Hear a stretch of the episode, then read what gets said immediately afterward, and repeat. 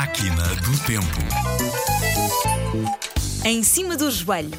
Utiliza-se a expressão em cima do joelho quando alguma coisa é feita à pressa e de forma trapalhona. É assim porque no tempo dos romanos os escravos fabricavam as telhas em cima das pernas.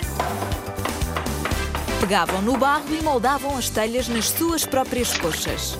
Como as coxas são diferentes de pessoa para pessoa, há pessoas de todos os feitios, altas, baixas, gordas e magras. E por isso as telhas saíam sempre diferentes, não é? Depois encaixavam mal umas nas outras e entrava água nas casas quando chovia.